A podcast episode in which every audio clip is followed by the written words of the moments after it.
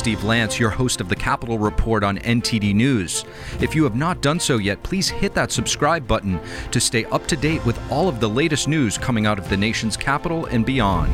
In other news, dozens of illegal immigrants are in Martha's Vineyard, an upscale island vacation spot in Massachusetts. Florida Governor Ron DeSantis sent two planes filled with illegal immigrants to the island last night. DeSantis' campaign team called the region a sanctuary city, while local officials accused Republicans of using human lives as political pawns. Meanwhile, just this morning, Texas Governor Greg Abbott sent two buses of illegal border crossers to Vice President Kamala Harris's residence in Washington, D.C. The vice president recently said the border is secure. According to the latest report, illegal immigrants released into the United States are costing taxpayers an additional $20 billion annually. We have RJ Hauman from the Federation of American Immigration Reform to tell us more about this. RJ Hauman, thank you so much for joining us on the Capitol Report. Thank you. RJ, a new report from your organization, uh, Federation for American Immigration Reform, has revealed that illegal immigrants crossing the border will cost American taxpayers over $20 billion per year. Tell us how you guys came to this number. Yeah, just again, the Biden border crisis has driven more illegal aliens into our country. The American taxpayer is really bearing the brunt of this. And what we did is we easily kind of combined all of the illegal aliens who have been released into the country or avoided Border Patrol. They're called gotaways. Came to about 2.3 million. And we went back to our cost study methodology that several years ago found that American taxpayers pay $140 billion every year for the legal aliens that are currently in the United States. And it's about 9,000 uh, per illegal alien that cost the American taxpayers. And the number we came up with 20.4 billion. So add that on to the 140 or so, and you're at around 60, 160. The American taxpayers pay 160 billion dollars a year. And we also kind of looked at some comparisons. I mean, that would provide every homeless veteran $50,000 a year for a decade. It would give every needy family in the United States earning 50K or less, you could give them a grocery voucher. You could do 315,000 police officers, 330,000 teachers. But instead, the Biden administration is giving all that money to illegal aliens. That's an excellent point. I mean, at what point do we have to take a step back and ask what could could that money be used for to actually help these Americans that are struggling because there are many? Well, you know, and if you look at what the Biden administration says, is that of one side of Joe's mouth, he's a, a blue collar man, respects the American worker. But all this money's going to legal aliens. They're the top priority. They're living on a different planet. As you saw, Karine Jean Pierre uh, yesterday said they're doing better on border security than the Trump administration was. I mean, they are an absolute la la land. They do not care about addressing the crisis. Even Kamala Harris, in her interview with Chuck Todd on Sunday, she said the border is secure and then immediately pivots to amnesty for every illegal alien in the country. That's the only solution when it comes to immigration in their eyes. Taking care of those who are currently here illegally and those who haven't even got here yet. They want to keep the border open and give amnesty to every illegal alien in the country. RJ, what type of resources do you think it would take to actually secure the border? Oh, it's going to take a whole lot more. And it's going to take, you know, this is why Republicans, if they take back one or both chambers of Congress, they're going to have a mandate to secure the border. And, you know, got to do a big messaging bill, obviously, out the gate with complex statutory changes. You know, you can't just build a wall. A wall is helpful, but you got to actually change the laws and kind of close these loopholes that the Biden administration is ignoring. But it's a kind of a three pronged solution that we have that we've been relaying on Capitol Hill. You pass the border security bill out the gate you do aggressive oversight. You potentially impeach Mayorkas. You know, Republicans had a select committee on Benghazi. Do a select committee on the border crisis. And number three, which I think is most important, properly control the purse strings. Do not give the Department of Homeland Security a blank check to keep processing migrants, keep our borders open. Make sure every dollar you give them is actually doing the functions of the agency and why it was created to keep our homeland and our borders secure. RJ, what do you say to the argument that uh, says these stances are anti immigrant? They're, they're not anti immigrant. They're pro national sovereignty. They're respecting the security of our borders and, and again, protecting public safety. Okay, it has nothing to do with people coming up here. True, if you're a true econo- if you're a true asylum seeker or a refugee and you're fleeing a country, The moment you get across the border of your nation, you're supposed to be safe, you're secure. These people are simply country shopping migrants. They're coming here to work and to send money back home. What's the risk? What's the trade off, though? By keeping our borders open and essentially having all Border Patrol officers simply processing migrants, cartels and smugglers are able to smuggle in criminals and lethal narcotics that are harming American communities.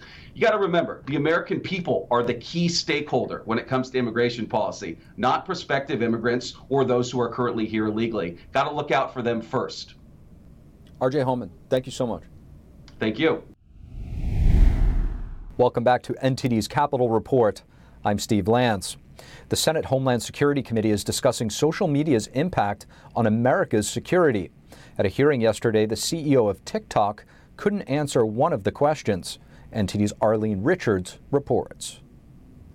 At a Senate committee hearing on Wednesday, TikTok Chief Operating Officer Vanessa Pappas said in a prepared speech, quote, "There's no responsibility more important to me than protecting the people on our platform." She also said that the company has been, quote, working assiduously to address national security concerns identified by U.S. policymakers and regulators. But when asked a specific question about national security concerns, Pappas stuck to the script. Can you make the commitment, though, that I just asked you to make that you will commit to cutting off all data and metadata flows to China, Chinese based TikTok employees, ByteDance employees, or any other party located in China? What I can commit to is that our final agreement with the U.S. government will satisfy all national security concerns, yes. John Mills, a former Pentagon cybersecurity director, said the TikTok executive is being coached. Let's face it, this is this is a legal game that is being played back and forth between them and us. And they are playing the seam line essentially because they are pretending to be TikTok USA Incorporated and pretending to know nothing and have no connection to TikTok China Incorporated, which is utter silliness.